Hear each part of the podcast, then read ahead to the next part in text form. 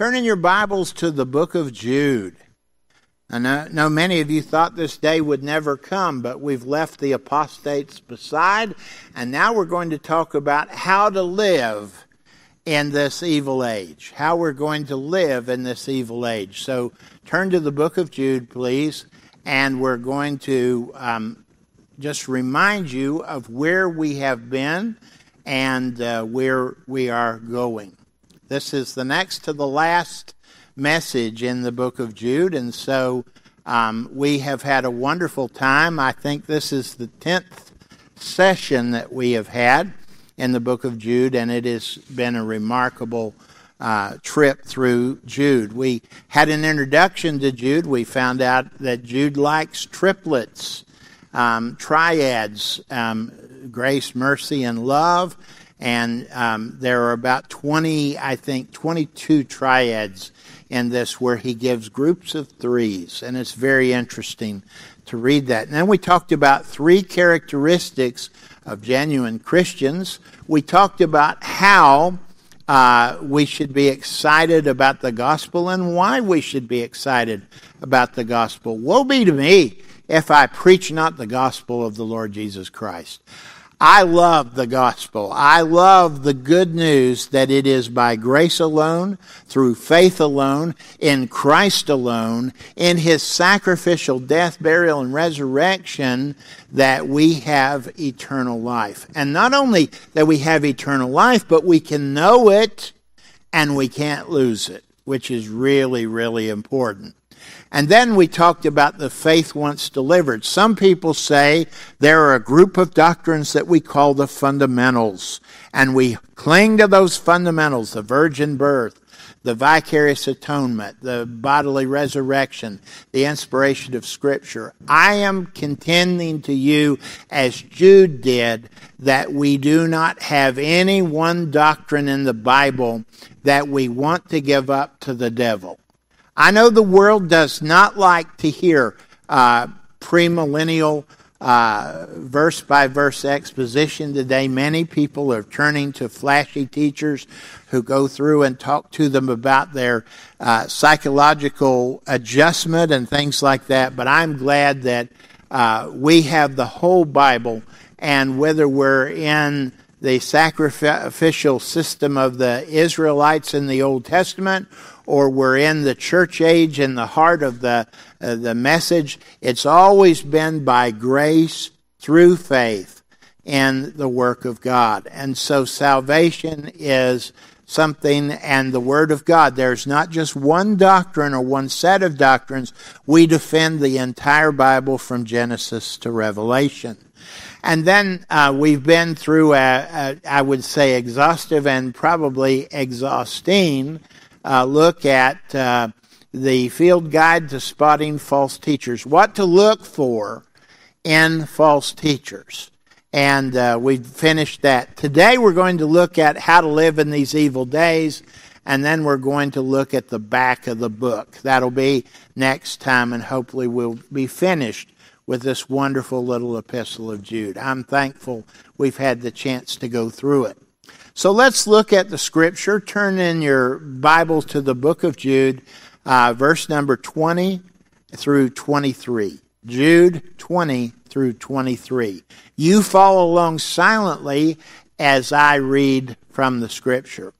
But you, beloved, building yourselves up, up on your most holy faith, praying in the Holy Spirit. Keep yourself in the love of God. Now that really bears some explanation. Looking for the mercy of our Lord Jesus Christ unto eternal life, and on some have compassion, making a distinction, but others save with fear, pulling them out of the fire, hating even the garment defiled with the flesh.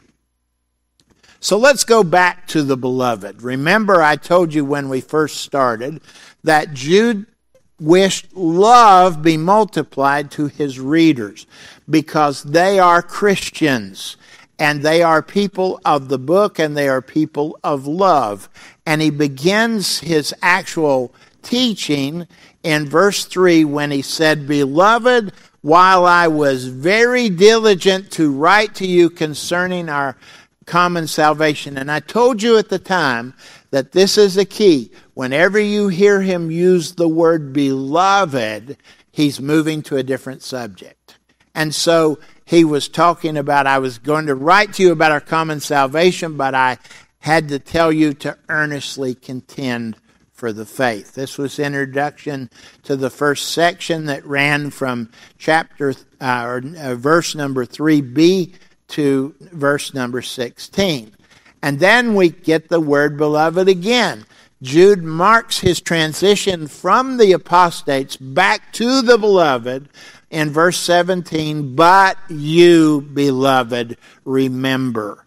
And that's the first of his imperatives, remember. And he's going to give us several imperatives here. And then um, we come today to our scripture.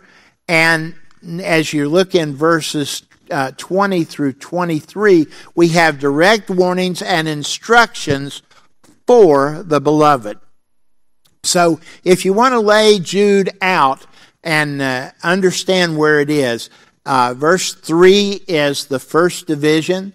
Uh, that first division comes to a climax in verse seventeen, where he starts to move from his subject of the apostates to the agapoi, the, the beloved. And then finally, um, the last section of the uh, book that is going to have this beloved in it is verses twenty through twenty-three, and we have a set of direct warnings. All right. With that in mind, there are Uh, five imperatives or commands in the book of Jude.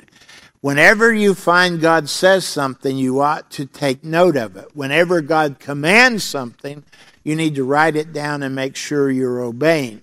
Um, but when he says it five times, I think you better be aware. Number one, behold, our Lord is coming back.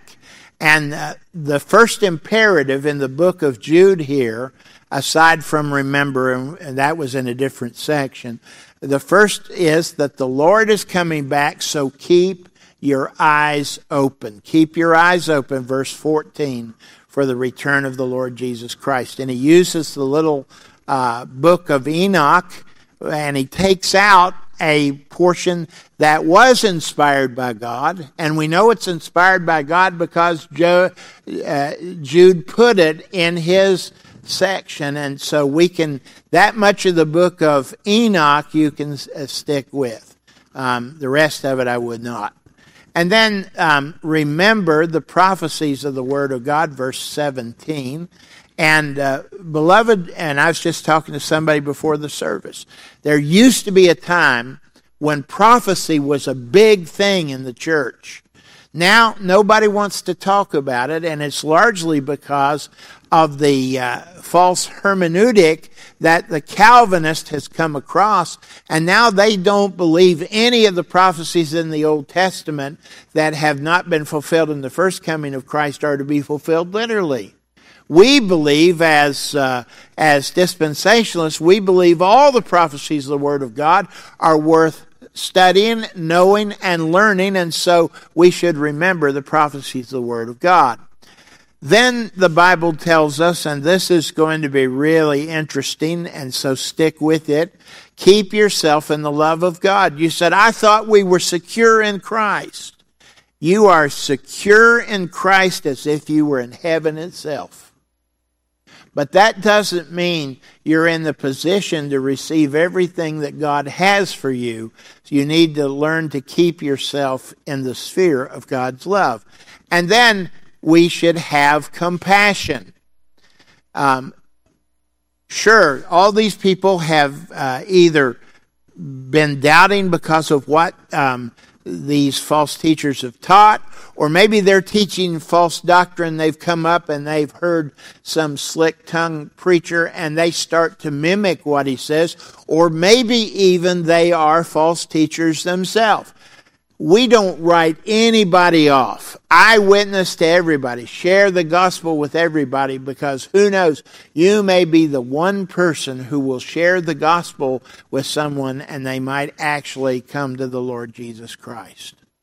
And finally, uh, save with fear. Um, the Bible talks to us about um, moving with fear to reach people for the Lord Jesus, and we'll see what that has to say. Those are imperatives from the Word, and uh, if I were you, I would mark those in your Bible, because those are things God said you should be doing right now. Now, this is an all-hands-on-deck section of the Word of God, because the counsel of God given here about living in an apostate world requires everybody working together to safely navigate these troubled waters. Who should be on deck? Well, first of all, the beloved of God. The believer is supposed to participate in his own sanctification, and he's supposed to Uh, also be involved in service toward other people. And there are these things that are listed here. You should build yourself up in the most holy faith.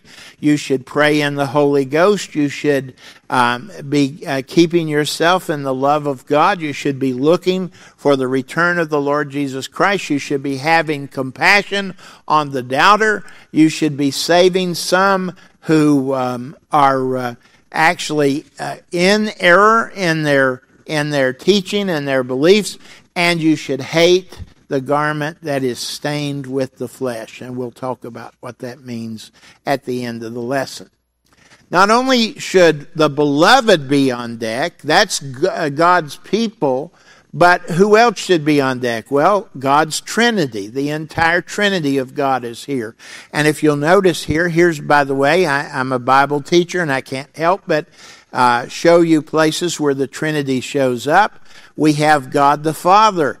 Uh, keep yourself in the Father's love, number one. Number two, we have the return of the Lord Jesus Christ. When you see the word mercy there, he's talking about the uh, premillennial, uh, pre-tribulational return of the Lord Jesus Christ from heaven. And then um, for the church. And then he's going to come back in the revelation, which is seven years later, when his feet will stand on the Mount of Olives and the earth will have a great earthquake, and that rift that runs all the way up into Turkey and goes all the way down into the uh, Indian Ocean, that will open up and Israel will become a seaport, and it literally will happen. And then finally, um, the Holy Spirit is mentioned, and we're going to look at every word in the Bible about prayer. We're going to look at every, at least in the New Testament, every word on prayer today in our study. And uh, that is through the Holy Spirit, praying in the Holy Spirit. So the whole Trinity and all of God's people need to be on deck to navigate these waters. So let's talk about building up your most holy faith. But you, beloved, building yourselves up on your most holy faith, praying in the Holy Spirit, keeping keep yourself in the love of God, looking for the mercy of our Lord Jesus Christ unto eternal life. Let's take a closer look here at verse number twenty. Now, um, the Greek word humeis is a nominative personal pronoun, second person plural, and it's it's for us country people, um, us Georgians, uh, rednecks that we are. It's you all. Uh, you, this is proof that Jude was, uh, like us, a southerner. He says, y'all. And uh, the conjunction de is translated but. This is what we call an adversative conjunction, which is used to express a difference between the immediate clause, the clause we're reading, and the one preceding it. And we talked about the um, the fact that these false teachers are scoffers, and they speak great swelling words, having men's person for their admiration and all of that. In contrast to that, beloved, Um, we are to live a different way. And the adjective uh, apagoi is uh, uh, beloved, and this describes you all and directly addresses them. So it is all you all. Um, you all need to listen to what I have to say. And the sense is something like this. In contrast to those destructive apostates, you, the uh, beloved of God. All right, now having uh, dispensed with that, let's look at what he says we should be doing. First of all, the Bible says, building up ourselves on our most holy faith. Now, the the definite article is an attributive article, and it goes with faith. So this is not just my faith toward God. This is the faith. This is the delivered group of doctrines that have been given to us in our Bible. What you are holding in your hand as God's Word is the faith. And we are to love it, we are to learn it, we are to know it. And the Greek adjective um, there, it means most holy. And not only is it an, an adjective, but it's a superlative, which means that it is superior to all others, to the highest degree. So the most holy faith. This is the most important thing in the world. Do you know who is on the Dodgers roster? Do you know um, who plays football on the, the Georgia front uh, as far as the football team goes? Do you know um, who won the, the uh, uh, World Series last year? Do you know what the biggest fish caught out of uh, Okmulgee is? All of those things are maybe nice to know, but those are not the most important thing. The most important thing is us for, for us to know the Word of God. And without us knowing the Word of God, we're going to be like babes tossed to and fro, not knowing where we're going or not what, knowing what we've been taught. And the Greek word Humon here is a personal pronoun, which basically says, this faith is your faith. It is your personal uh, faith as well. Um, the word piste is the noun in the dative case, singular feminine, and it is the dative of reference. That is, the in reference to your most holy faith, which is the entire set of precious doctrines that are taught in the Word of God. By the way, I mentioned this before, but I'll mention it again. All of these lessons are up on SermonAudio. You can download the handout. You can listen to each of these messages. And if you'll fill in the blank, you'll have a complete commentary on the book of uh, Jude, verse by verse, with every word included. Now, the most interesting word here is a uh, it is a compound word, and it's also in the imperative mood. It comes from two Greek words, epi, which is upon. We sang upon this rock. Well, you ought to build upon that rock. And adoikemo, which means to build a house. So literally here, it is to build upon. This is what where we get the idea of edification. We build upon what the Word of God says. And finally, he altus is the reflexive pronoun, which indicates joint participation, which means I have the privilege of helping God build in my life that complex, that um, uh, that structure that will help me grow in Him. It's not just God doing this in in um, in salvation. Everything is Him. He does it all. But in sanctification, it requires my participation. I cannot grow unless I participate with Him. This is why some people get saved and never show any growth at all in their life, because they're not in a place where they're willing to participate with God in building themselves up in the most holy faith. Now, um, putting this all together, in contrast with the destructive tendencies of the false teachers who want to tear down the truth, the beloved are commanded to be building up themselves continually on the most holy faith. Now, I hear what you're saying, preacher. You preachers are just like this. You tell us what we should do, but you never tell us how to do it. Well, I'm going to tell you how to do it today. In fact, Jude is going to give you the answer to how to grow in the Lord using three personal imperative present um, participle clauses. First of all, um, building yourselves up in your most holy faith, those three clauses are, number one, praying in the Holy Spirit. Number two, keep yourself in the love of God. And number three, looking for the mercy of our Lord Jesus Christ unto eternal life. Now, those are the three things that Jude tells us we need to participate in order for God to build us up in our most holy faith. So let's let's look at these.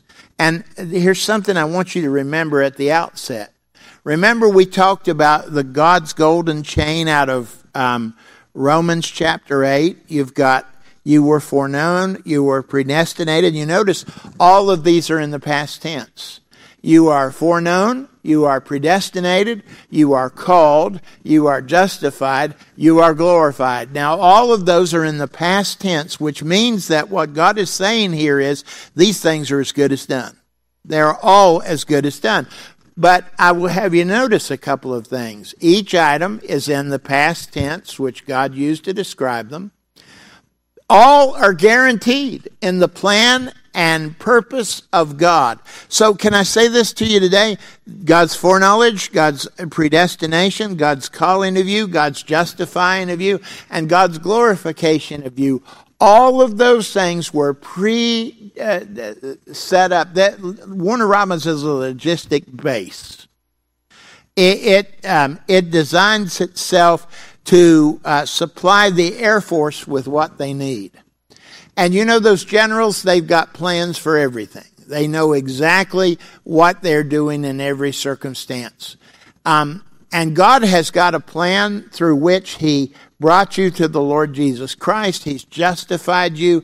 And even as far as he's concerned, you're already glorified. But do you notice one that's missing here?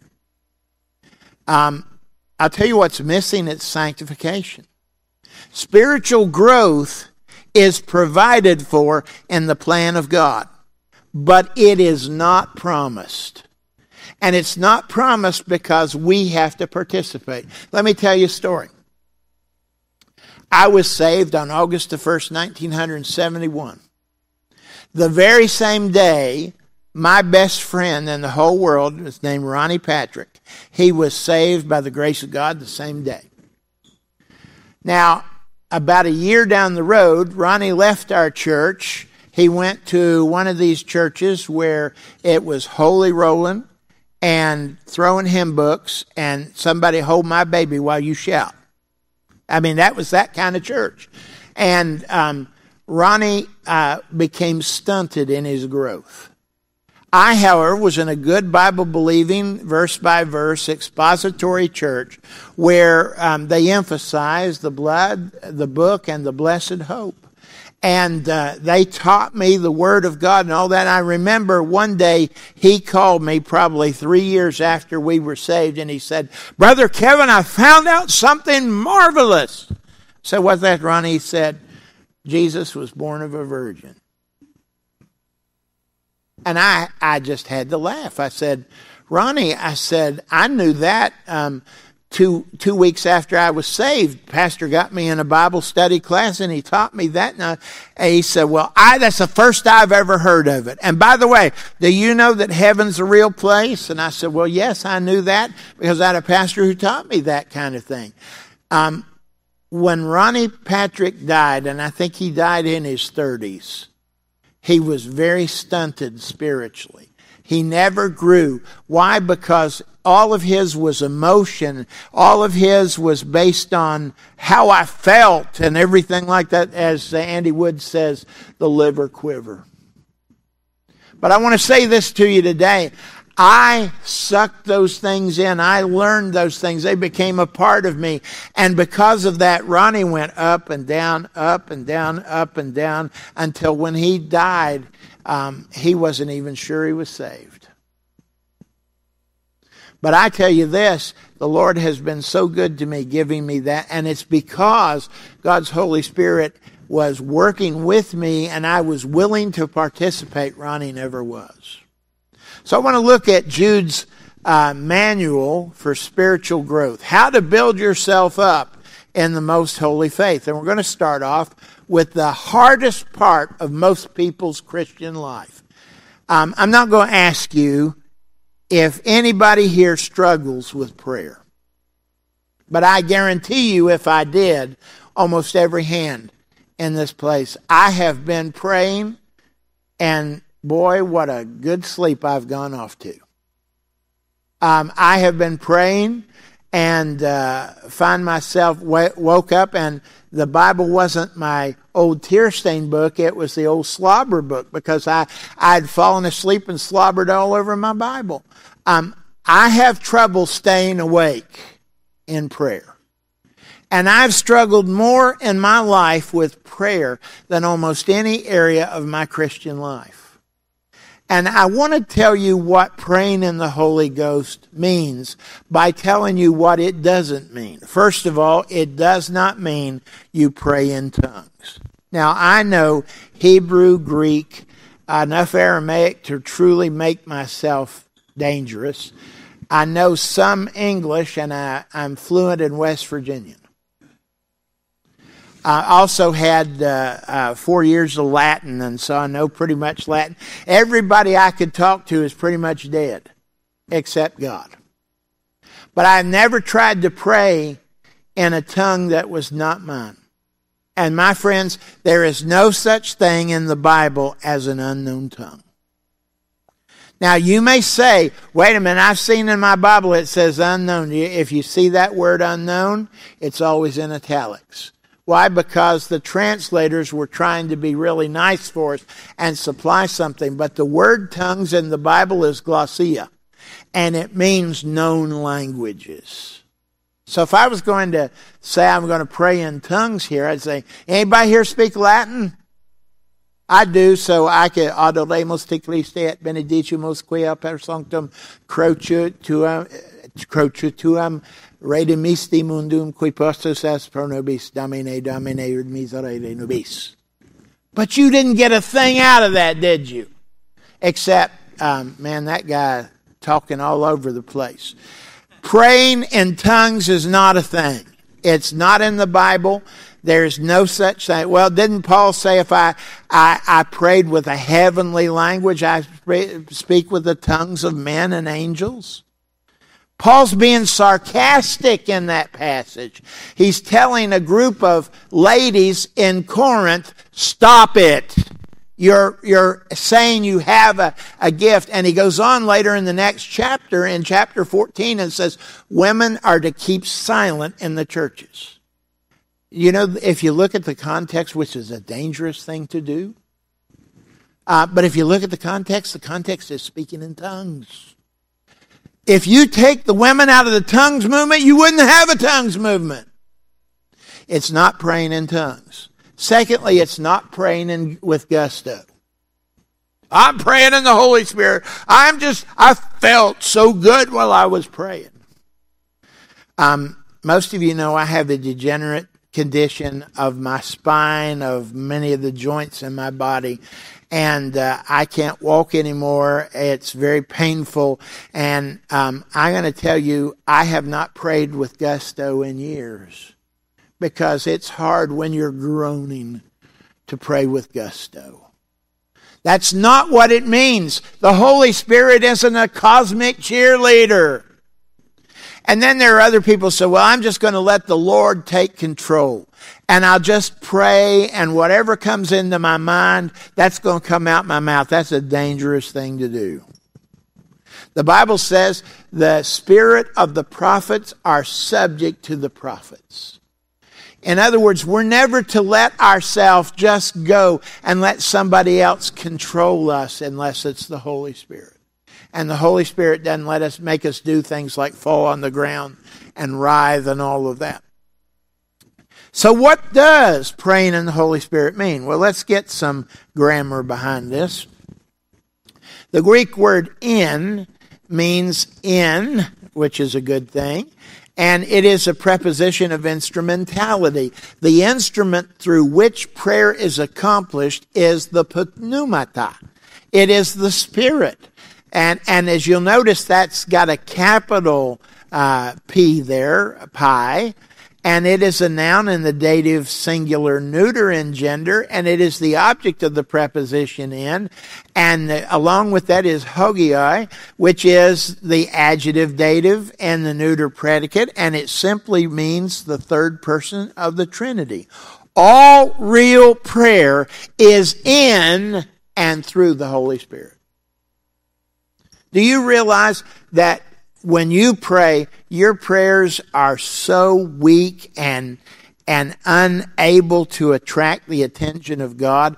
But isn't it great to know that the Holy Spirit makes intercession with us that groan, with groanings that cannot be uttered?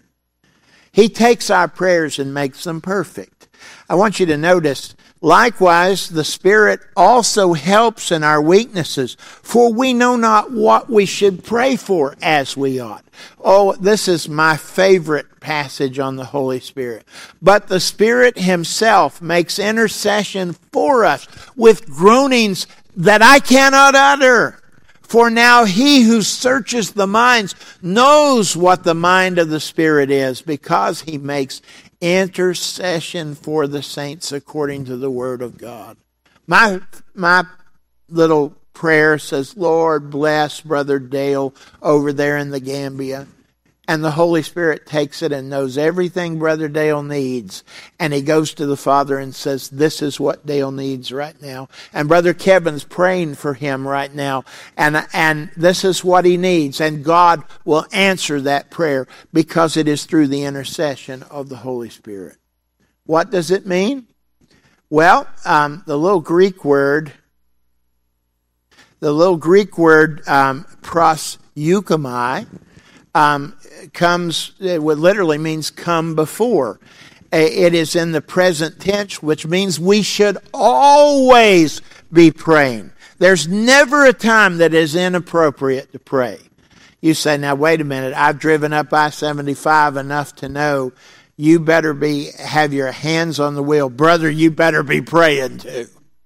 Um, that's, that's where you need to be praying. I'm always praying. You know, I just tell you this, and you're going to think I'm so unspiritual, but I'm going to tell you I've lost uh, a particular time. I don't have a particular prayer time.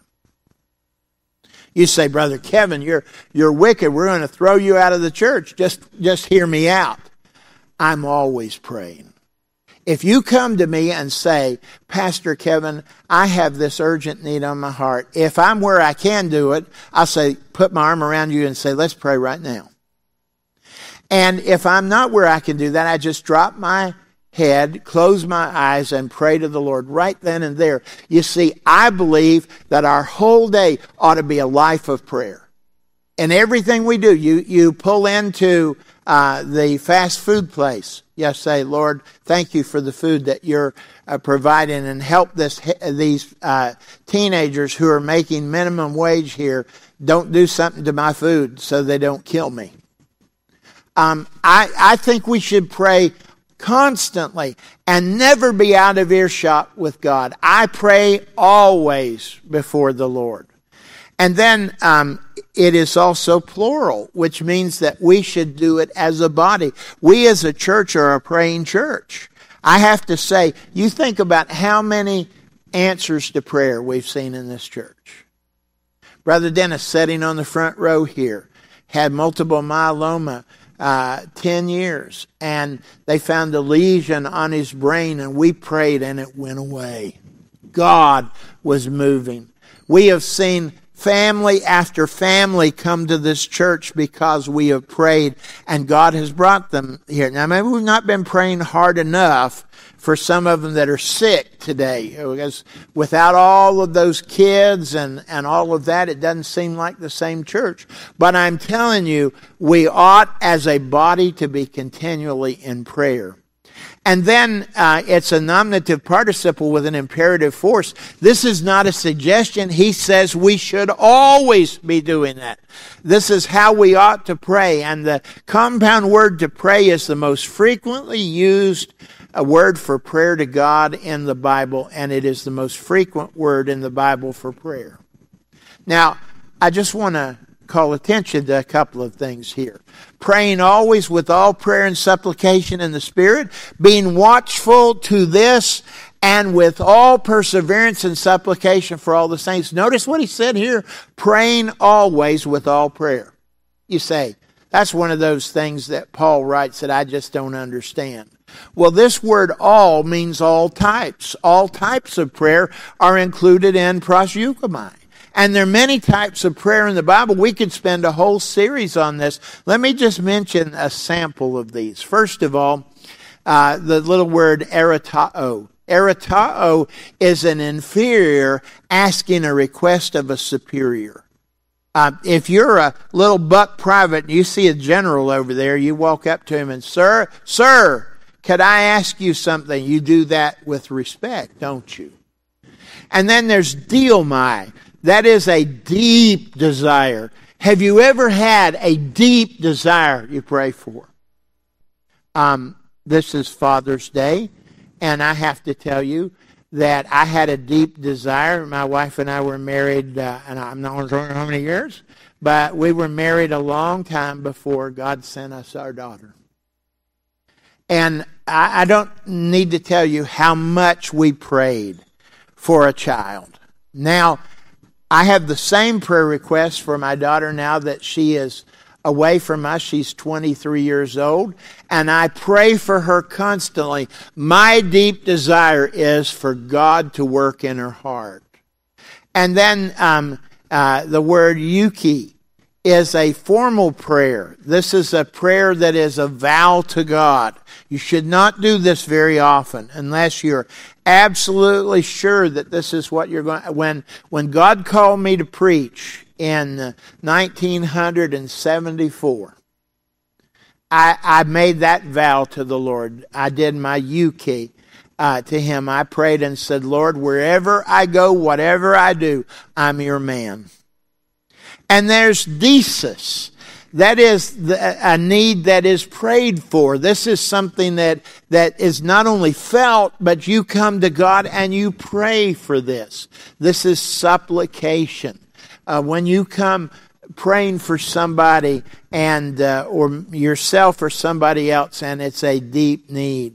And then um, in entukis, which is most often used, translated as intercession. It stresses the petitioner's lowly position. I'm not, I'm not worthy, but would you be pleased to use these hands? You see, I love what Brother Dale often says. Um, he says, God doesn't need me, but I want Him to want to use me. And that's true. Um, let's look at a few more words. There's euchomai. Euchomai is prayer or expressing of a deeply felt wish. And then my one of my favorite words is uh, eucharisto, which is I give thanks, the prayer of thanksgiving. Now, think about this for a minute. This is, by the way, a testimony to the Greek language. The Holy Spirit knows we need all of these types of prayer and all of their shades of meaning, and uses them skillfully like an artist with a brush. This is how God paints our prayer life when we spend time with Him and shares our needs, our desires, our wishes, and give thanks to God for all we can. So prayer doesn't have to be a drudgery. It can be a joy. Praying in the Holy Spirit. And then um, let's move on to keeping yourself in the love of God. This is all we're going to have time for today, but we'll get this far, um, and uh, we'll pick up the rest next week. Sorry to string it out another uh, Sunday, but this is too good to rush through. Um, some people feel like Yosemite Sam here as far as the Christian life. Oh, I've got to go to church. I'm going to beat some rocks. And I got to go and serve on that committee. I'm going to beat some rocks. And I, I've got to I've got to do this and I've got to do that. And it's like beating rocks to get people. What keeping ourselves in the love of God does not mean. First of all, it does not mean that you have to do these things to get God to love you. My friends, when we read about the love of God, this agape love, it is always in the aorist tense or in the perfect tense. By the aorist tense, it means something that happened in the past. It's a settled fact. By the perfect tense, it's something that happened in the past that has continuing results. Well, my friend, when Christ died on the cross, he paid for all of my sins, past, present, and future. Every one of my sins, because when, when Christ died, none of my sins had been committed. So when he died, he died for all of my future sins. He shed his precious blood for every one of my sin. And it is an undeserved love. God loved me. Christ loved me. So let me ask you this question. How do you think you can undeserve something you never deserved in the first place? I mean, think about that for a minute. The love of God, I don't have to do anything to, to get God to to love me. He loved me, and the proof is the cross of Christ. Now, some of you say, well, I got you there, Brother Kevin. These aren't things that you need to do to to get God to love you. These are the things you need to do to have God keep loving you. Well, I've got news for you, my friends. Um, these are not things that you have to do to keep saved. Let's look at Romans chapter three, uh, chapter eight, and verses uh, thirty-eight and thirty-nine. For I am persuaded that neither death nor life, nor angels or principalities or powers, nor things present nor things to come, nor height nor depth, nor any other created thing shall be able to separate us from the love of God which is in Christ Jesus our Lord. You don't have to do anything to, to keep God loving you. Well, don't I have to come and I have to give God money and I have to come to church every Sunday and I have to do this? That's what you should do because you love God. But my friends, if it's a grudge, if it's like Yosemite Sam here, stop beating your rocks. Stop, stop uh, living your Christian life that way. God doesn't make any demands of you. He wants you to love him and in and who he was and what he has done for you. Now, keep yourself in the love of God, the Bible says. What does this mean? Let's look at it in the grammar. Um, take a closer wor- look at the words. The Greek reflexive pronoun indicates, by the way, joint participation. Um, I think about reflex, moving your arm back and forth. That hurt, makes my joints hurt. Uh, so it's joint participation with the subject. God wants us to participate with him in keeping us in the center of God's love.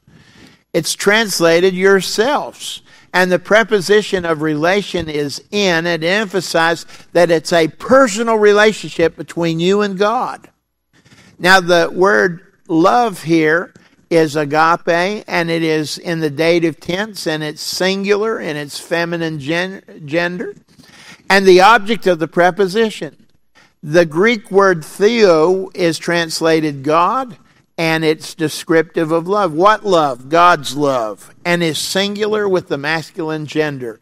The subject and um, and verb here are found in this little Greek word treo, which is a aorist active imperative, second person meaning to keep or maintain. Let me explain that for just a minute. Putting it all together, this verse literally reads, you, understood, are to maintain yourself in the sphere of God's love.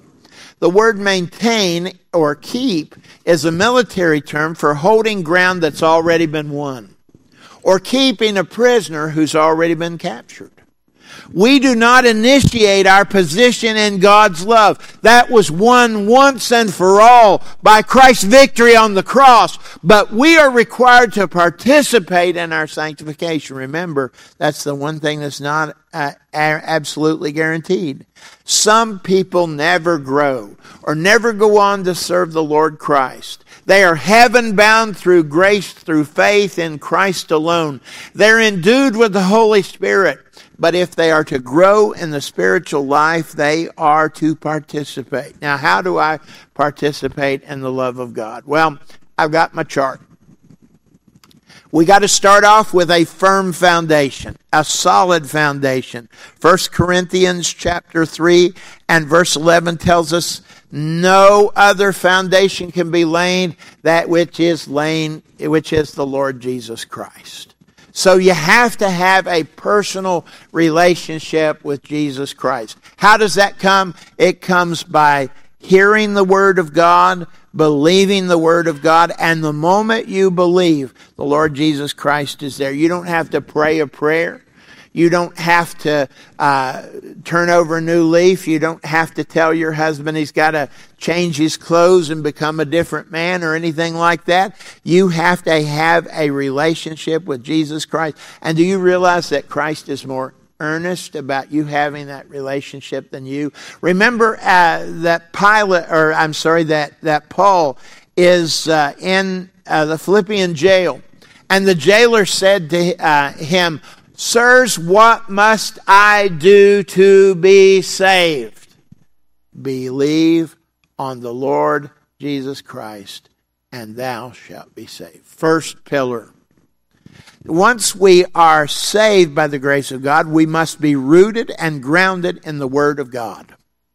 And you can look at these verses. I don't have time to go over them today, but take these home. Uh, Acts twenty and verse thirty-two, Ephesians chapter four and verses eleven through fifteen, Second Peter chapter two and verses one through three, and Hebrews chapter five and verses twelve through fourteen. Uh, As we are rooted and grounded in the Word of God, we're not simply based on our relationship to Christ, but now we begin to have a relationship with God. And we become rooted and grounded. We pray His, uh, his words back to Him. And then the next thing, and this is where a lot of Christians never go, on top of that, we must learn to faith rest in our Lord Jesus Christ. That is, we mix the sure promises of God's Word with our faith. Read about this in uh, Hebrews chapter four. Oh, there are people who can tell you verse after verse after verse, but are you living those verses? Are you learning those verses? Are those verses part of your Christian life? And then we are told finally that we should add to our faith that has already been mixed with the sure promises of God. We should add virtue, knowledge, self-control, perseverance, godliness, brotherly kindness, and love. Second Peter chapter one and verses five through seven. And that's how to live the Christian life. Have a solid foundation, being rooted and grounded in the Word, learning to faith rest in the Lord Jesus Christ, and then adding to our faith the Christian virtues. And so I'm going to stop here today, because I think if I go any faster or go any further, um, I'm going to talk about looking for the Lord Jesus Christ. But friends, that's such a wonderful subject, and the Lord is coming back very soon. So I'm not going to rush that. That's that's too important to rush through. So you save your um, Bible sheets until next week, and we'll pick up at this very place next week. Um, and let's now bow before the Lord Jesus Christ and ask Him to work in our hearts. Precious Spirit of the living God, gracious sovereign Father, and precious Lord Jesus Christ, thank you for your matchless, marvelous gifts that you have given to us in the Word of God. I pray, Father, that we would never, never take these things for granted. In keeping ourselves in the most holy faith, we must have that relationship with Christ. We must be rooted and grounded. We must begin to mix that faith with um, the uh, trust and reliance on God for everything. And then, Father, we must also come to the place we're willing to add those things to our life that will make us attractive witnesses for Christ. I pray, Father, in the light of His soon return, and He is coming back soon, that you would um, bless and guide this Word, then may it speak to any heart who is listening now. Thank you, Father, for your truth. and we give you all the praise, all the honor, and all the glory. For it's in the name of Jesus Christ we pray and ask these things. Amen.